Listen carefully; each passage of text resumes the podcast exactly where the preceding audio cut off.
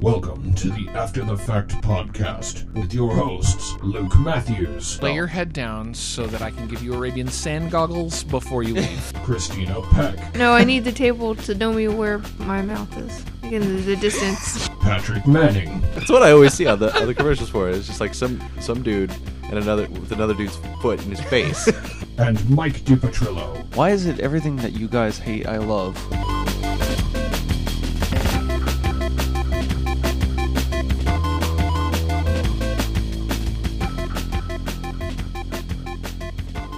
Are you recording? Oh yeah, Why are you doing that?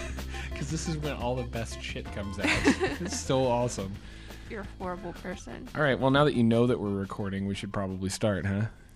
I hate you. I don't know if we should call this episode 14 or if we should just leave it. Fuck it. Why not? Welcome to episode 14 of the After the Fact podcast. Uh, I'm just gonna make up numbers where. yeah. well, we nobody nobody actually said that on the uh, on the last show. We said it would be like ep- whatever anybody posted in the forums. We were going to use like episode pickle or Micah Micatron was like episode turd brown and Micatron like- would say that. yeah. And uh, but nobody posted anything, so I guess this is just going to be episode fourteen, uh, and it's probably going to be a short episode, uh, judging by the subject matter. But we are all in Vegas. Yes. In Vegas. It is really hot. It is a hundred and something. You've got your iPhone out. What's what's the temperature right now? So As We don't wanna go outside. Earlier today, it was going to be We don't wanna go outside. 104.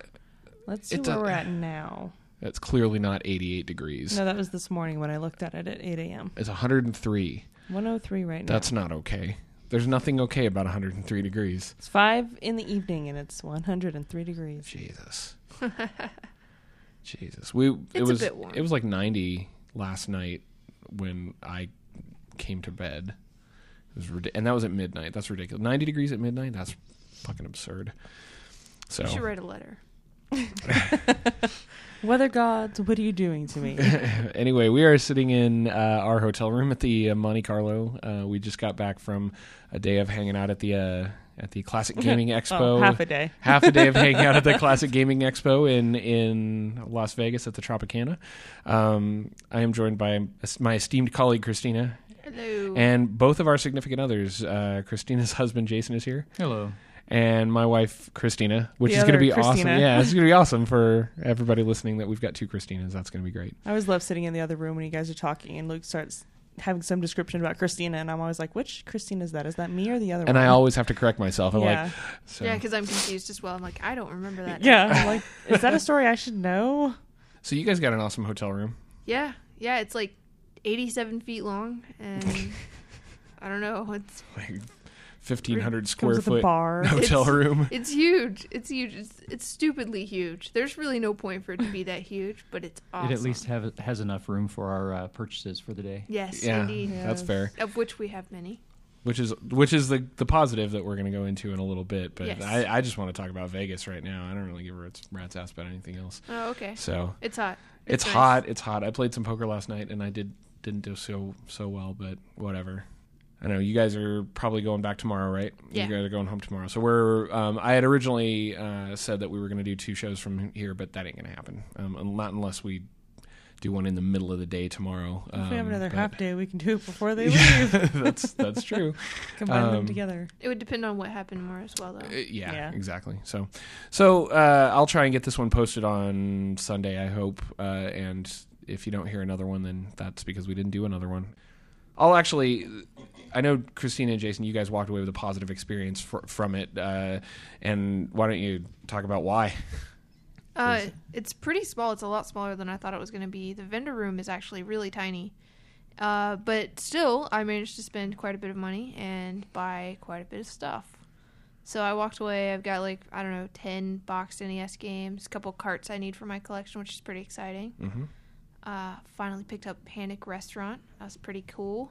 I've never, Panic restaurant. Uh, you showed me that. I have no idea what that is. What? I've never actually played it, but I've always wanted to. I've heard really good things about it. Really? Yeah, Like, as in, it's a good good game, or is it it's so hilariously terrible that you? Well, we only know it's on the rarity list, so that's about it. well, I'll know That's- later once I actually get a chance to play it. I Yeah, want to play no. it. I heard it's good. It's by Taito, okay, so it is. Is it just like a? Is it like a? I don't know. All right. It's on the rarity list. yeah, makes it desirable. I don't really care. Yeah, I don't really care about the rarity list. It's on the list of stuff I don't have until today. Yeah. Well, So And that list is growing smaller and smaller, isn't it? Indeed, it is. Which how is close are you with your also- NES collection now? Uh, about forty. Nice. Yeah. How many games total are there on that list that you've collected so far? Uh, so that we've gotten well, okay. What's the total list minus like- your forty that you're missing? So, like six hundred something. I don't know. It's a lot. and that's not including. Is that that's is that including That's- Tengen stuff and No. unlicensed? That's just licensed, Licensed. flat up Nintendo. Nice. Yeah, just licensed stuff. So it was pretty good. Um, I'm actually looking forward to tomorrow. They're uh, screening a documentary called Get Lamp, which is a uh, documentary on text adventures, and Get I'm Lamp. pretty. That's uh, that's an awesome title for anybody that's ever played one of those piece of shit adventures. Shut up. I know. I, I say that now. I, I like those kinds of text adventures. I've always liked them. Uh, I I don't think I can play them anymore. You know, I used to I used to play muds every once in a while, and I played text adventures, and and it just um, endless endless hours of, of walk forward. You know, I personally like the. I do not understand what you're saying. I do not understand what you're saying. You cannot do that with this item. I always love the idea of trying to figure out what it wants you to do because you never know. You just end up typing in random words and Mm-hmm. you're like synonyms of what you've already said. yeah. So you never actually know if you have figured out what you need to do or if you're just not telling it what you need to do correctly. I and then love you it. then you start figuring out the syntax for the game where and which words you can abbreviate and stuff. So you're speaking this just funky shorthand language just to get the game to do what you want it to do. I'm looking forward to that documentary. I feel like it will make sense to me. Yeah, it I'll might be fun. it. I want to see it. I've never actually played one of those before. Ever? Really? Yeah, no, Wow. they they were Yeah, out they're like when I was a kid, but they weren't available to me. I think it'll be tough. So I tough. just never played them. It'll be tough to jump into one at this point Yeah. because you're gonna be like, "Where's what Where's the is this controller?" crap. I don't understand. What does it want me to do? Why am I using a keyboard? That's Yeah. why I always hated the like the vaguer, the more vague ones where you know you walk up to a gate and it tells you everything that's around. You know, you walk up to a large city gate. The gate is locked. To the north is a road that follows the city wall. To the south is a road to the city wall. To the east is the road that you came on. There's a skeleton holding a stick. Pick up stick. you can't do that with that item. Fuck. Pick up skeleton. Pick up bone. You can't do that with that item. Open gate. Gate is locked. Key? I don't understand what you're saying. Son of a bitch! I love them. I love them. I can't help it. But so I'm looking forward for that tomorrow. And then uh, there was the museum that was there. That was Mm-hmm. kind of cool. Yeah, the museum was pretty cool. I actually ran across in that in the museum room one of those little uh, LED soccer games that I had when I was a kid because I've never seen one again. Right, I had it ages and ages ago and came out in early '80s, and all it is was the one of the screens with the red LEDs and a four way uh, like. Um, direction button. I don't even remember how to play the goddamn thing, but I just remember having it, and I finally, for the first, that's the first time in easily 20 years that I've actually seen the one that I had when I was a kid. Um, and it, it seeing something like that kind of makes you realize how small the community is that actually had those kinds of things because if they manage to pull one into this museum and it is the exact same fucking thing that I had when I was a kid, that means there probably weren't a whole hell of a lot of things like that around. You know, it's it's fun. It brings back brings back childhood memories, so it's pretty cool. Yeah, they had a lot of really cool stuff. Um, I was pretty sad that they had a bunch of Atari stuff, but no Atari ST. Yeah, I noticed that. Like I mean, if you're gonna have Commodore and you're, you're gonna have, they uh, didn't have a Commodore 128 either, which I was kind of surprised by. yeah, they had an Atom though. Yeah, Uh, so like a you have, Commodore Super Pet. Like what? you have all kinds of random stuff, but you don't have an Atari ST, really? and nobody was selling Atari ST games either. It was all 2600, 7800. You notice they also didn't have um, any of the a- old Apple systems. They didn't have an Apple IIe in there on Yeah. there for for display. I didn't see a Trash 80 in that room. I only saw one Apple product in there. Period. Yeah, and all of those things, like especially Apple IIe's, are big parts of my childhood. Playing Oregon Trail on a crappy green screen on an Apple IIe or Apple IIc, it, it was kind of incomplete, I guess. Which is weird because the museum tables at when we went to the one in Kelso, they did have a TRS 80 and a an Apple IIe on that table, um, and that one seemed a little better organized. Like it was like kind of laid out in chronological order. There wasn't as much random, just kind of thrown in stuff. There was a chrono- a chronology of video game stuff that was pretty cool. This one this one was awesome. Don't get me wrong. There especially some of the random stuff they had in there. They had the the 2600 game I think called it was like Starship or I don't remember what it was, but it, they showed it and there's a the picture on the cover has this giant like starship. And they had what appeared to be the original model for the picture that was on the front of the thing. And it was just a cobbled together plastic model of looks like it was built from Star Wars toys. So it was like on top was part of a Millennium Falcon and then there was some Oh, other random yeah. stuff and then the back end of a Star Destroyer plugged into the back and they had it sitting right next to the box where the pic- that, that kind of stuff is That cool really to see. cool, yeah. you know? Yeah, they had the original painting that was used on the Warlords box. That was pretty cool. they had that pro- they had a I don't know if anybody else noticed this, but they had a prototype for a what was potentially going to be a Star Trek uh, like handheld game, and it was in like the shape of a Star Trek ship, and the screen was going to be in the disc and stuff, but it never went to production. So all they had was this. Um, this prototype that was made off of the molds so that the production designers could see like how it was going to f- see and look and feel and those kinds of things I really like seeing in these museums, and that's the cool thing to come to these kind of classic shows for is to see stuff that you know shouldn't really be around anymore. You know, there's no reason for anybody to have this stuff other than to be like, "Fuck, this is cool," and it's an old video game, and yay. Yeah, they had some. They had some really cool stuff. They actually had a uh, store display. I don't know if you guys saw it. It said uh, 995, 2600 games. So Huh. it was like something you would see like in a in a Walmart or something. Okay, Now yeah. I didn't see that. it was like a little cardboard cutout. It was. I mean, stuff like that. That really shouldn't make it. That stuff Yeah. should not exist. Yeah. because the stores is recycled. And it looked brand new too. Yeah, it looks Yeah. really Just good. came out of the box. yeah. Somebody swiped that from the store back way back when. It's like Yeah. I'm gonna keep that. But that's the thing. Like most people didn't realize that that would even be worth Be taking. something. Yeah. Yeah. It was probably still not So- worth anything. It was just the value to the person who grabbed it. Mm-hmm. I mean, it was it was cool though to see stuff like that. I, I love looking at old classic stuff. I like to. I gotta say, from from someone I I didn't know what to expect from this show really because um, like you guys clearly are coming here to buy stuff, and I'm not. I'm coming here just to hang out, see what it is. You know, it's more of a trip to Vegas for me than it is a trip to the CGE. But it was the show floor itself was larger space wise than I expected. The the vendors felt really sparse. Um, they had like Atari Age looked the most. They were clearly the most professional setup in the room. They were Um, really cool. I I've never heard of Atari Age, and I was I think it's so awesome that they're making new games for old video game systems. Yeah, That's just that's really cool. that whole yeah that whole setup where they had a whole bunch of brand new 2600 games basically and and their their setup was was great right they had all the 2600s out there demoing their games and they had their their booth was set up really well um it was very organized uh some of the other vendors were okay. I mean, there were a couple of vendors in there that were actually really cool. The first one that you guys stopped at on the uh, when you walk in the door to the left, that was just stacked with you know big plastic cases full of crap and all, all the game stuff. Those are the kinds of things that I expected to see and that I wanted to see a lot of. And there were only a couple that had that kind of volume. And then there were a lot of just like really sparse, sparsely populated booths. Yeah, The- like the guy about that Panic restaurant from, he had three games in his case. They were just all really hard to find games, but that's all he had. He had a, a booth with three games.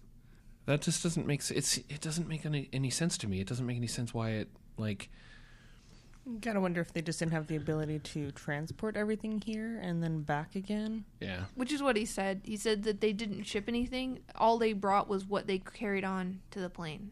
But I mean that. kinda Why would you go to an expo if you're only gonna have three things? Yeah, it sort of defeats the purpose of having a booth in a vendor room. I mean, Yeah, if all you're trying to do is push your website, you can do that with a, a swag bag flyer or an ad. Yeah. I mean, that's what we did, right? And um, hopefully, we get some somebody out of it. But you know, some of the other stuff that was in there made that made a lot of sense. It was really cool. Like the there was the one booth that was all dedicated to the uh, USB adapters for classic controllers stuff. That's awesome. I'm actually tempted to buy a couple of those because I would love to play Cave Story with a Super NES controller. That would be fucking awesome. And then right around the corner from them was the booth that had all the uh, instead of the adapters for original controllers, they're basically USB um, rewires of original controllers. So it was like a, an SNES controller with a USB cable coming out the back. The the free play area was kind of cool, except for the fact that uh, a lot of the machines that they had back on their um, the arcade machines, they didn't actually have them set to free play. They just had them like the coin doors open, so you could you know you could get credits. But If then there's knew how to open if you knew how to do it, do right? Like that's and that's one of the biggest things. Like I, there were a couple of those coin doors I, I opened that the coin mechs were unfamiliar to me, and I didn't know how to actually operate them to get credits, so I didn't end up playing. Yeah. You know, See, I would have been too scared to leave my coin do- coin door open Yeah. on some of my systems when I wasn't there. Like that just seems like somebody could reach in and just be a jerk and yank Yeah. on a Yeah. cable or something. Or get a Also- nice shock. Yeah. Yeah. Yeah, yeah. That's the that that's liability with an arcade m- machine, man. I already shocked myself with one of my arcade machines, and I'm like, and that was just a minor one. That wasn't, you know, fucking touching a monitor and frying myself to death. Yeah. Well, I mean, no one should be touching the monitors fair. unless they have like stretchy arms. It's like Reed Richards goes play arcades. I was There was- surprised by the number of arcade machines. They had 29 machines and one Yeah. cocktail cab. And and it, they The were pretty entire cool. Back wall was full of them. that is one of the that's probably the thing that I am impressed the most by. I liked that I liked seeing that long wall. Now there was some pretty obscure shit on that wall that I don't know if it was necessarily um, needed to be there, but I um, think it was space filler. yeah, They which just is wanted fine. the back wall full, so pull in any arcade machine you can. But then a- that's cool because there are certain games that I have, you know, as from my childhood, like like Metrocross that I keep talking about, that most people would consider that to be space filler, but Yeah. to me, it would be like the shining spotlight yeah, of the of the wall. They had one machine that had Super Mario World, and the controller was It was this funky. really huge uh, version of Oh, the the- Super NES controller. Oh, so it's the uh, Super Nintendo arcade yeah, machine. Yeah. yeah. It was, I've never seen one of those I before. and it cannot had the- imagine actually trying to play a game with that controller. I Yeah. wouldn't be able to actually do anything. because like the was at an buttons were angle. gigantic. Yeah. and even the the D pad was huge. Yeah. you know, So I had Super Mario World, F Zero, and Tennis. Was it- Super Tennis or something like that. Yeah, I think so. Yeah, I've never seen that machine. Didn't even know it existed. Uh, one of the tables uh, in there. So there's. I know what a Play Choice 10 looks like. There Mm-hmm. were. They had another one that had 12 NES games in a box. Yeah. What is that? That's a retail. It came from a retail store. Is it? Is that like a retail display thing? Yeah, I really want one of those. Uh, oh man, yeah. It's pretty. I'd cool. love to go in there and ask them and see if they'd want to sell it, but I doubt that. you, there's no way they you would. could afford it. No, probably not. Those things are so good, but you pay if you actually buy one. what do you what have you, so let's go on the positive what did you christina we'll start with you what did you like about the show what what what has been your kind of best part about this particular con Some of the stuff I found was really good. Um, there wasn't a whole lot of kind of the the smaller stuff I needed, but I was able to get some big items that I, I really wanted to get out of the way. okay like So- what Uh, like I had the Panic Restaurant. I was able to get like a box for DuckTales 2, which is really rare. So that was pretty exciting to actually find a really good condition. So I was able to find really good condition boxes for some stuff, and that was exciting for me. The trick is getting it home Yeah. in good condition. in good condition yeah Yeah. So, but I mean, it, I I thrive in a vendor room that's just a bunch of noises and sounds and like yeah looking around. I love that stuff. So, for me, it, it was smaller than I'd hoped. I feel like I was able to go through it way too fast. yeah Yeah, I felt like that too. So especially for something that's being touted as the largest in the country it's smaller than the Portland show, yeah and uh, which I'm really looking forward to as well. So i am now too what about you jason what is what's your shining moment of this particular con so far. I don't, wouldn't necessarily say shining moment. I did enjoy the the wall of arcade games. Mm-hmm. That was really nice. Finding uh, Box Double Dragon, Box Metroid, uh, Box Super Contra. I don't know. Buying It's stuff. Just, just buying stuff. I don't know. There weren't, yeah, that many vendors that really were overflowing with items, but uh, it it did seem really really empty, and Mm-hmm. it should not have been Yeah. for Vegas. Yeah. So yeah, I'm definitely looking forward to Portland now. So and in some cases, their prices were higher than what I felt like they should have been. Yeah, that's I noticed that too. I mean, you could get some good deals out of them. Like I feel like we got a couple really good deals, but some of the prices were a little higher than I'd hoped. So Was anyone willing to haggle? some were, some weren't. Some were were absolutely fine haggling, but others were very firm on their prices, Hmm. which is kind of kind of rough, actually. Yeah. maybe tomorrow they'll have Yeah. a change of heart. Yeah. Last day. Don't want to pack it home. Yeah. especially in for this market, for the the niche market that is classic gaming. Like as much as some, you know, there are some things they they always point to things like uh, air raid and shit as the shining examples of oh my god these things are worth so much money, and the vast majority of it is not. No. It's just not. It's n- only valuable to a small group of people, And, and even then, it's less valuable than you might think. Exactly, and it, it's the nostalgia's there, right? There's a little bit of nostalgia where you're kind of wanting to grab something and be like, "Oh, it'd be cool to have this," but it's not a "I must own this," you know, because it's not a prestige thing like some other collections are. It's not getting you any, you know, your collection's not getting you anything except personal, you know, enjoyment. So Yeah. you can't just put a premium on some of this stuff. And there are some things that are rare and desirable for whatever reason, and so therefore people want it. But a lot of times it can be really rare and still be really cheap because nobody cares. Yeah, Nobody Yeah. cares if it's rare. It, it's just no one has any memory of it. yeah. And even still, I mean, like an Intellivision. Like as much as I might have memories of like a an Intellivision or a ColecoVision, I'm not going to pay a lot for them, and they're they're semi, you know, in the in the relative scheme of things, they're semi hard to find a good working Intellivision or ColecoVision console, but not mean that doesn't mean I'm going to pay 50 or 60 bucks for one.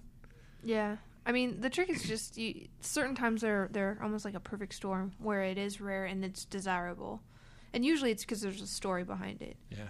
even things that are rare and are somewhat desirable, their prices don't climb near to what like stadium events. I mean, you're not talking thousands; you're talking a hundred, maybe Yeah. two hundred. Yeah. Like those types of things, they're rare, but no one really cares that much. Yeah. What about you, Christina, my wife Christina? Um, I had no idea what to expect from this, um, so I, I was expecting it to be at least a little bigger, just based on other small conventions that I've been to. Uh, so I was um, a little disappointed in the size of it, but definitely made me realize that I am not a classic gamer. a lot of the stuff they have, and especially wandering through the museum, the museum, there was only one thing there that my family had ever owned, uh, and that was the Game Gear, which was mine. Um, that was the first system I ever owned, uh, and that's when I became a became a gamer. But for most of the stuff, it's it's it was before my time, and I couldn't even look at it and tell you what it was if, if, without there being a sign there. But I do think it's really neat to just see all the stuff that is available and all the stuff that came out during that time period. yeah. Give you some perspective. Those museum rooms like that always make me feel like there needs to be a permanent one somewhere. I mean, just even if it's small, even if it's a section of another museum, there just needs to be one room where all of that stuff will be held and kind of kept kept alive. You know, because that's the kind of thing I like to do, right? I like going in and just looking through that shit and just being like, "Oh, this is cool." You know, it would be awesome to have a museum where they have one one of each console that's that's set aside, right? And then have a few crappier condition ones that are just set out for people to play, you know, Yeah. just fuck around with. There's one. Um, I'm not sure what its status is right now, but in Iowa, In Iowa, yes. I don't have any reason to go to Iowa. Well, Ever. To go there. I There's guess. there's a video game museum in Iowa, and a lot of corn. but there's a game museum in Iowa. It's what you just wanted. Yeah. It's built fair. out so of we corn. can trip. it's what you just asked for. Who cares where it is? Uh, it's just dependent upon whether or not I actually want to spend the money to go to Iowa for that thing only. I I know. I I agree though. Um, like I like to look around and see what's going on. And what you were like, what you were talking about. This show is very Atari focused. Yeah. Yeah. It was extremely so for me. Uh, like I'm much more of a Nintendo person. I'm a big Nintendo fan. Have been my whole life, and and so to me, I'm I'm really interested in the classic Nintendo stuff. And there was some of that there, but it wasn't a huge amount. It was much more Atari, which was nice on the one hand because they had a lot of Atari Jaguar and Atari Lynx stuff, which is something that I do care about. But the 2600 was a little bit before whenever I started gaming. Yeah. So as a mm-hmm. result, I don't have that just base childhood tie to it. Yeah, so I don't neither do care I. as much. Yeah. The closest I ever came was I had a ColecoVision for a while, but even that was well after the ColecoVision was popular.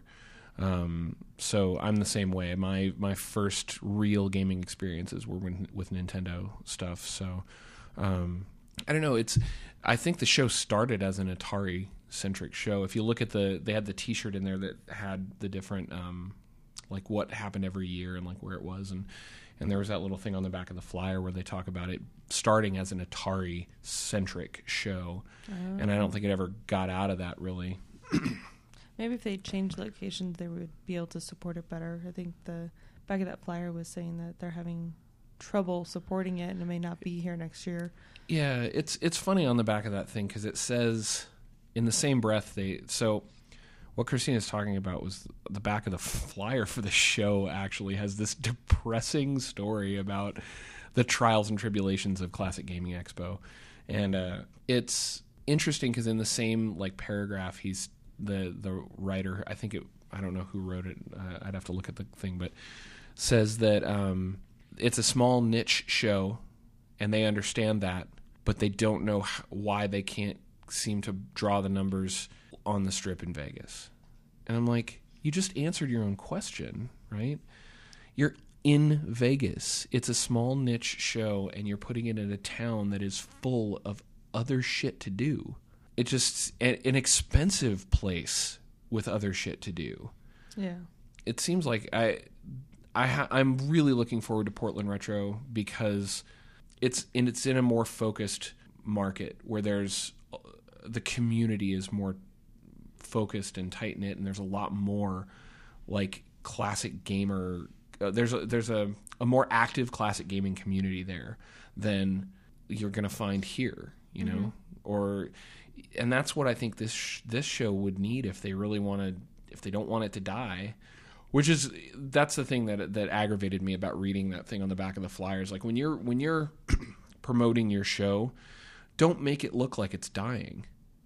The organization was not good. Things weren't labeled. You know, it was hard to find some of the stuff in the show. It was uh, It was hard to find the show. hard to find the show. Yeah. You know, winding through the Tropicana. Um, it was uh, kind of just haphazardly organized, which was really a shame. Like, spend the time to label everything. Spend the time to and what I was saying about the swap meet room, like he was he was upset that nobody was in there, and I was thinking to myself, you. I was telling my wife that you have to seed those things, right? You have to go. You have to have somebody. If you want a swap meet room like that, you need to go out and recruit a few people that are going to come to the show just for that that are going to come in there and seed it so that then other people will see that it's being used and be like oh okay there's people in here i'm going to i'm going to take some table space and Yeah. do a swap meet stuff and if you don't do that nobody's going to nobody's going to sit down in that swap meet room when it's empty Well, it's hard to do that too because it's in Vegas. Having a swap Exactly. meet room Yeah. is tough because Everyone's flying in. everyone's flying in, so you have a limited amount of stuff that you can bring. And I mean, if you have a lot of stuff, you're going to have a booth. mm-hmm. And if you don't have a lot of stuff, you're probably not thinking about how you're going to get it there. Right. And nobody wants to ship it because you're not really sure where you're going to ship it or when you're when it's going to arrive. So you have nowhere to store it. Yeah, you have nowhere to store it, and I mean, shipping really cuts down. Like a swap meet's mainly meant to get rid of your stuff for fairly cheap Yeah. and to buy other stuff for really cheap. Which Mhm. is like, for instance, what I did. Like I went and bought a couple things from the swap meet room, so I'm really glad it was there. But I, it's really tough because I have some stuff that I could have brought, but I didn't really, I didn't think of it, Yeah. Mhm. and I, I'm not sure how I've gotten it here. yeah. and that's probably why you didn't think of it because your brain was like i'm flying to vegas and There's no reason to think, oh, I'm gonna pack a giant fucking duffel bag full of stuff and hope that it doesn't get fucked up in, bet- in between here in Vegas. Yeah. Well, and I don't want to bring it here and then not sell it and then have to bring it back with me. Yeah. Exactly. Like I don't really want to do that as an as a non-vendor. Yeah. Yeah. As a, as a con goer, basically. with a a niche con like this, stuff like that needs to be it needs to be in a population center, not a destination resort, right? You need like I could see something like this working somewhere on the eastern seaboard. Put it in New York or anywhere anywhere around New York or between New York and Boston. Something like this could definitely work with a giant swap meet room because then people can drive. Yeah. And there's a shit ton of people to drive to it, Yep. right? Yeah. You know, put it put it in Seattle, Portland area because then you've got all of Oregon and Washington where there is a pretty decent community. And then if you if you make it big enough, you can probably draw some people up from California too. You know, Yep. because Portland already does. There are Yeah. actually people who come up from California every year. yeah, This so might Portland might not be the best place for this because this might compete with the existing Portland. no, I'm, that's not what I'm saying. I'm just I just mean like Portland Retro Gaming Expo. I'm not expecting CGE to take it over Yeah. or try and compete with it, but um, I'm hoping that Portland Retro This should move to the East Coast. Portland Retro should remain where it is, and nothing should come to Vegas for classic games. not for this. I think I mean there's lots of stuff that you could do though. Like you said, the East Coast, anywhere up in New England, or um, even like like the Atlanta area or something. Mhm. Like if you hit the South, because you can get to Atlanta pretty easy. It's it's Right. large states, but you can move around through Yeah. yeah. Yeah. fast. Chicago, Yeah, maybe Chicago. Chicagoland area, because it, it's just a matter of being around a population center that that would support it. that would support it locally. Mm-hmm. You know, especially for a swap meet room. But I, f- I feel like um, I don't know. I feel like they're trying too hard to make it bigger than what it can support. I have a lot of complaints about this con, about how it's organized and everything. Um, it's It's good. It's good. it's a good thing. It's definitely good because th- these kinds of things should exist, and I and I'm I'm happy that they do. Um, I hope that this con is able to continue. I think that it needs an organizational overhaul in order to make it happen. I'm hoping that the the people who run it are willing to you know do that. I'm sitting here bullshitting about it and talking about it, and which and I flew all the way to Vegas for it, and I'm I'm not disappointed, right? I mean, I'm not. I'm a little disappointed, but I'm not so disappointed that I, I'm like pissed off that I came. You know, I'm just there's just things that it, it just needs a, a pickup. You know, it needs some something to kind of get a few more vendors in there, or move it to a location that it's not gonna um, that it's not gonna drown in its surroundings. The the con overall, I think, is fun, and I like the I like I like what it does. You know, so Yeah, I mean, I like it. It's got a lot of stuff going for it. It's got uh, they have a lot of classic gaming uh, celebrities there, yeah. so I like the fact that they have stuff like that. Even though I didn't what's go. The, the guy, what's his name? The, Ralph Baer. Ralph Baer. Thank you. I couldn't remember his name for some reason. Well, they have like David Crane, which is pretty cool. Yeah. Um, like they have a bunch of cool guys from like classic Activision and Atari, and that's great. Yeah, I that's really cool. The fact that they have that, but like you said, there's just so much to do around here that I didn't feel the need to stay after Mm-hmm. I went in the vendor room and spent the money that I wanted to spend and got what I wanted. I didn't really feel like staying because there's so much other stuff that I want to do in my limited time here in Vegas yeah. that I was more than happy to walk out the door and be done with it for the day. yeah, We left for lunch, and I'm like, "Do we want to go back? Do we not want to go back? Yeah, I don't really care. It would be Yeah. nice to want to go back and have something desirable to go back to. If they had a, if they had a larger free play room, because there was so much open space in that hall that if they had utilized more of that open space, put more arcade cabinets in there, put more tables with free play stuff. You know, this is the kind of con like PAX. Uh, PAX always has that one floor where they load it up with with beanbag chairs and stuff. This is the type of con that they need to load up an entire area with couches and shitty TVs and Yeah. hook up a bunch of old school systems and let people come in and play and bring in their classic games, you know, do whatever, you know, tournaments, they need tournaments. They need uh you know, they need something like the um Oh, what the fuck's the one at PAX now? The Omegathon, you know, something like that for classic gaming. The, throw that in there, you know, just load it with stuff for people to do so that you feel like you're you. The reason why I like going to PAX is because, um, and I understand that there's very little connection between the two because PAX is now so fucking huge. Yeah. But you always feel like there's something to do, and you, to some degree, you always feel like you're going to miss something. That's kind of on a smaller scale. That would be what this would be. You know, just make it a little smaller scale, but make it, um, but load it with stuff. Yeah. You know? Which, like you were talking about, old classic terrible TVs and horrible Yeah. uh, couches. They actually did that at Portland last year. Yeah. They had this old, ugly brown with like yellow, like oh, totally just nasty '70s, '80s couch, and this ugly TV. And they had a 2600 set up there. That's great. I think they had that here. They had one, Oh, did they? right? I didn't see it. because there were the couches that were over on that side of the room by where the bands were playing. Oh, yeah. Um, But it, it It was just for show. They, they weren't plugged in or anything like that. You Oh, couldn't do anything with it. Oh, uh, really? Just remind was you of your childhood. decor. Oh, because Uh-huh. there was there's one for Portland that actually there's a picture of it they have on their website of uh, somebody playing a game on there with a bunch of people around him behind him yeah, watching him play. See, that's what they need. Something to draw people to watch others play. Right. Well, I mean, there's something just magical about, especially if you're a, an old school like classic gamer, of having a a game system set up and then somebody plays and they're horrible at it because yeah.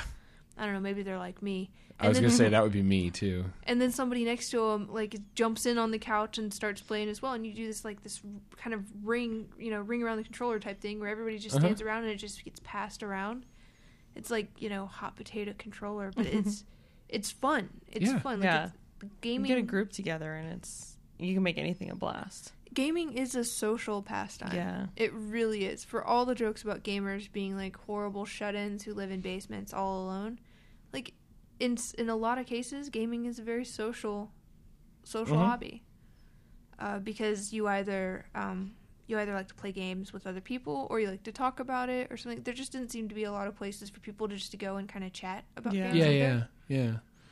An opportunity to meet other gamers to discuss collections you might have at home that you weren't willing to bring here to bring to the swap meet.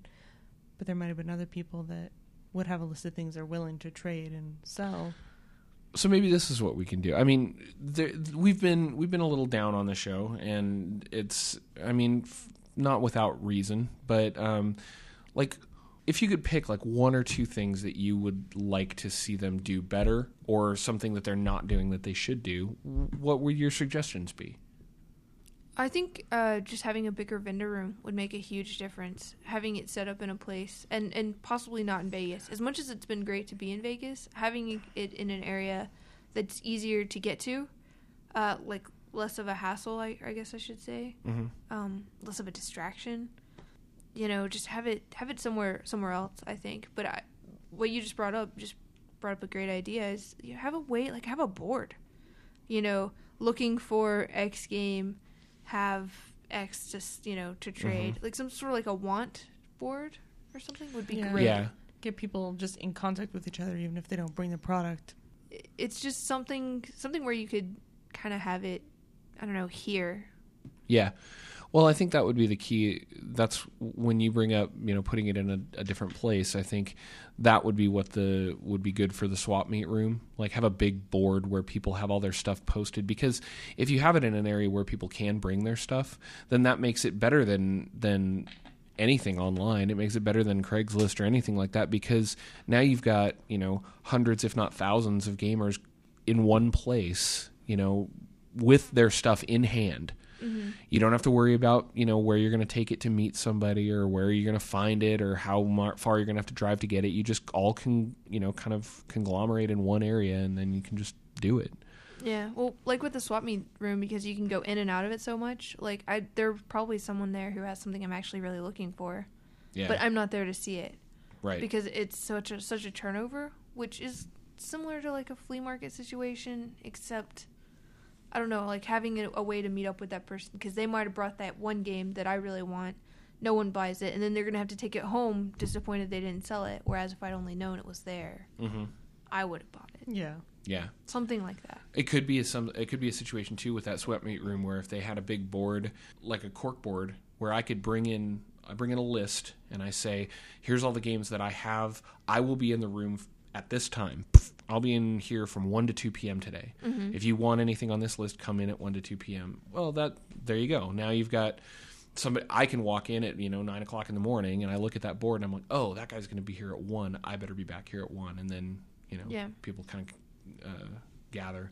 You mentioned wanting a bigger vendor room, and my question is, do you want a bigger vendor room or do you just want more stuff in the vendor room? More stuff in the room. Okay, I want a more crowded vendor yeah, room. see, because I think that I think that this would have come across. This room had a lot of stuff in it, and would have maybe felt better if the the floor space in the room had been smaller with the same amount of stuff. Mm-hmm. I think it, the perception would have been better. You walk in, you're like, oh, okay, this is crowded. There's a lot of people here. You know, Well, I'm wondering if like what was it two years ago that it's that it was, if it was if it had more, if there were more people that actually came Yeah. because Maybe. this this year, I mean the what two times that we went in, there weren't that many people. yeah. yeah. Well, and he he made a good point on the, on that again on that flyer where he's talking about the the struggles the show has gone through. Uh, they make the good point that in in 09 the economy was shit, like it tanked, and this is the exact kind of thing that falls by the wayside when the economy tanks, right? Yeah. It's because it's just you don't it's entirely frivolous to be entirely honest and so when when there's a shitty economy then this is the kind of thing that's definitely not gonna not gonna fly real easy But Yeah. that's the Um, perfect time to have one, have it located somewhere that people can just drive to, instead of spending money to Right. fly, spending a lot of money on a Yeah, hotel good point. room. If you can drive to it, you're saving money even if the economy is down. yeah see the other point that they made was that when you're holding it in a te- when you're holding one of these in a hotel in Vegas the suc- their ability to get a hotel to host the event is entirely based on how many hotel rooms they can guarantee they will sell for that hotel mm-hmm. Right. And if they can't sell a lot of hotel rooms for that hotel, then the hotel's not gonna not gonna host them. Which is why something like this, you know, you put it in a smaller hotel in a smaller market, maybe. You know, they were, they, they mentioned moving it. Um, you mentioned moving it, and I mentioned moving it, and I and their thing says the the possibility of moving it to a smaller venue like the Plaza in downtown Vegas. Like if they were going to leave it in Vegas, they bring up moving it to the Plaza almost like it's like it's a dirty thing to say, like they don't want to do it. And all I can think when I heard that was that's fucking awesome. That's a like I think downtown's a much better place for this. yeah, downtown Vegas the would be great just because feels more fitting. Vegas, downtown Vegas is very compact. There's it's only about a six block length of Fremont Street, about ten hotel casinos tops. No, not even that much. Maybe six or seven. Yeah. and like it, it's less distracting and there's going to be a lot less people like bailing on the show because you're right on the strip you know? And the hotels are cheap. Like we stayed in the Las Vegas club for 30 bucks a night once and it's they're not you know they're not the nicest rooms on the planet but who the fuck cares you know? You're you're hanging You're out sleeping. you're sleeping in it and they're clean and that's all that matters. What about you Jason? What would you suggest they would change? Do you have any other suggestions? No, I have to say that uh, uh, I'm in agreement with uh, my wife Christina. that uh, yeah, smaller space, more vendors with uh, a lot more product. yeah Definitely. Because a lot of the stuff here seems it just seemed to be all the rare games. Like they brought all their rare games because they're bringing it with them. But I like seeing non-rare games. yeah I like the crap too. I want to see that. piles of Madden 94 well, I mean, it's true though. Yeah. Did you see any sports games? No. No, because no one wants to haul that stuff. And granted, I don't want Madden 94, but you Somebody know, might. some yeah. If I'm walking off the street and I'm seeing classic gaming and I want to reconnect with my my childhood, if I played Madden 94 as a kid, I'm gonna want Madden 94. Sure. Well, and it's something that I that I've talked about a, a, a number of times with with my wife Christina. That uh, I- you know, I actually suggested before the show uh, when I was talking to her that I should go by my middle name, which is Jason, just to confuse uh, everybody even more. um, That would be horrible. but uh, My middle name is not Luke. oh, that's good because That then would I would be be creeped out. We talked about this because I, you know, I kind of want to own a comic shop at some point, and, and uh, we talked about comic shop cred, right? And it's the same. I think you and I've had comic uh, conversations about video game shop cred, right?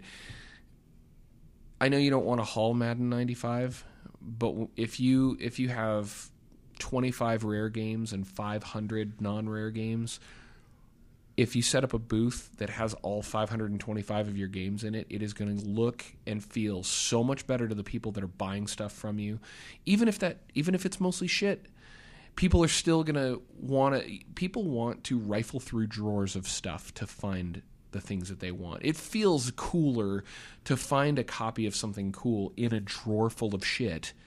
It, oddly enough, than it does to find just have it handed to you kind of on a plate, you know? Yeah, no, so it's true. You want to have that like it it gives it lends credence to yeah it's satisfaction and it lends cred to your business. And we talked about this with with a comic shop because like if i ever start a comic shop nobody goes to comic shops for back issues on a regular basis. Occasionally someone comes in they rifle through the back issues they don't find the one thing that they were looking for and they walk away. But if you walk into a comic shop that has no back issues it feels creepy and weird and it doesn't feel like a comic shop. And it's the same with any classic video gaming store right? You walk into a if you walk into a video game store um, that is not a GameStop and That they doesn't don't have, Mario Duck Hunt. Basically. right. It doesn't have a Mario Duck Hunt. It doesn't feel real. It doesn't feel right. And a, a classic gaming expo like this I expected to see piles and piles of shit games and people with giant backpacks on their knees with a fucking banker's box full of Nintendo games in their lap, rifling through it trying to find stuff. That's what I like to see at something like this. So that and that's not the show's fault. That's the vendor's fault. Yeah. And that's um, that's something that I think needs to happen for this show to succeed is that the vendors need to be willing to support it better there need to be more vendors. They need to do bigger things because it's not the show organizers. All they are doing is giving you a place for your stuff. There, it's not their responsibility to advertise for you. It's not their responsibility to give to make you know to make your booth stand out. It's your responsibility to to compete with the other people that are in that room. So do it right. You know Yeah. the show organizers do things like put on the concerts and put the free play room up and you know try and organize the swap meet stuff and that stuff that stuff um, was mostly well handled I will say the arrangement of the tables was very awkward. 'Cause you you first walk in, you have the row right in front of you that has a bunch of vendor booths, but then you get onto the walls, and on the right hand wall, there's one table with like a few things on it that I never went and looked at because there wasn't very much. There was only one table over there, and then on the opposite wall, you've got the big Atari Age stuff, and then behind it near the stage, which had a live band playing, there were like three tables that I never went over to because there were round tables facing the band in front of it.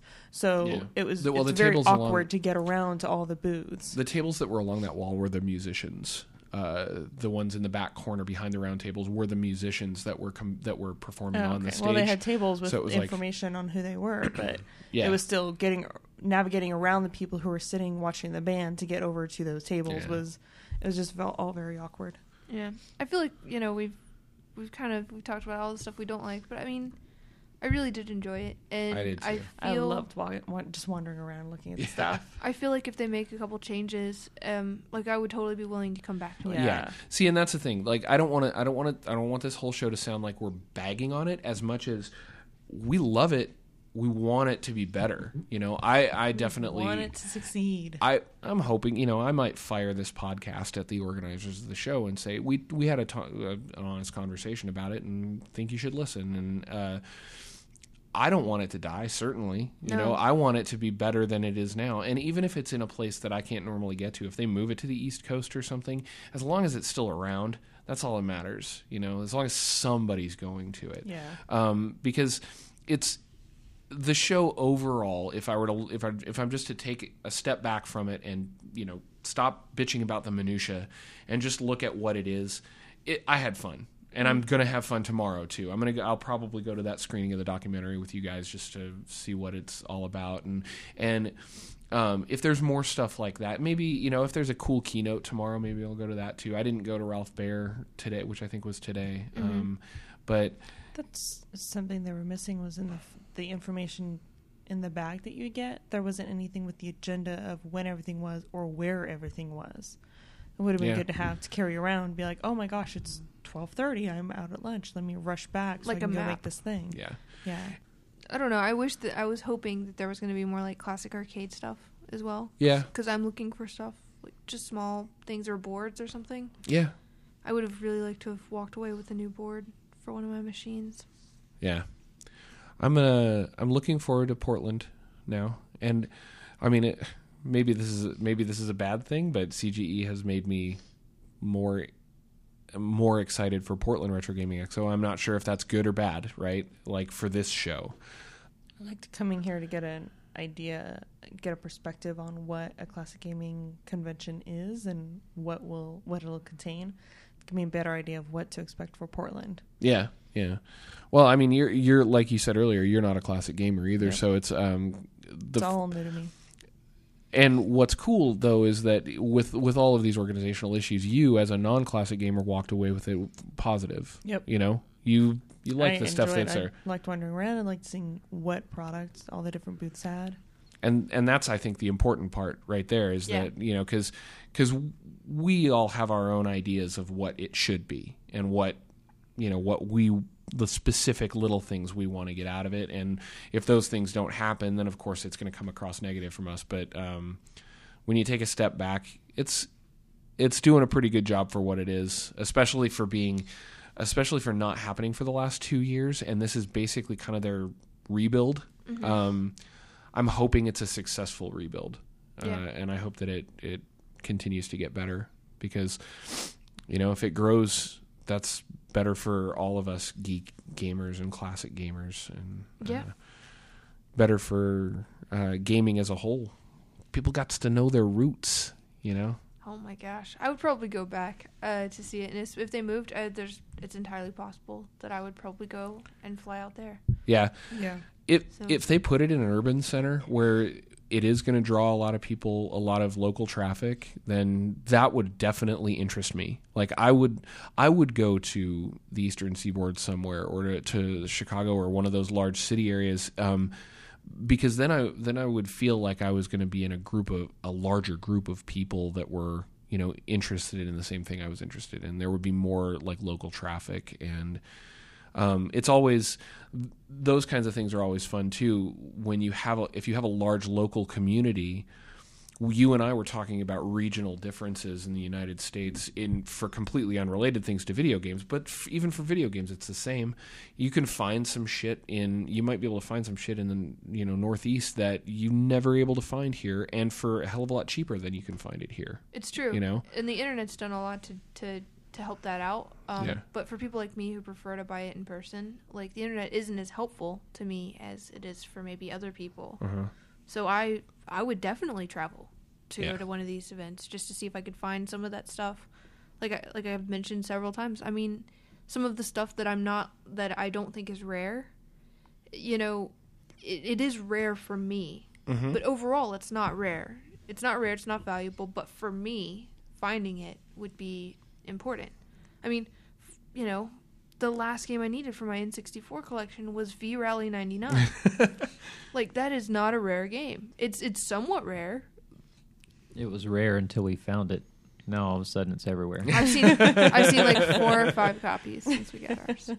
Anyway, hope the show's around next year, and if it is, everybody go to it. Uh, and uh, here's my call out to vendors: fucking support it. You know, get your get your shit out there. Get big tables full of these classic games because I know you're out there. It exists. Bring the shitty ones.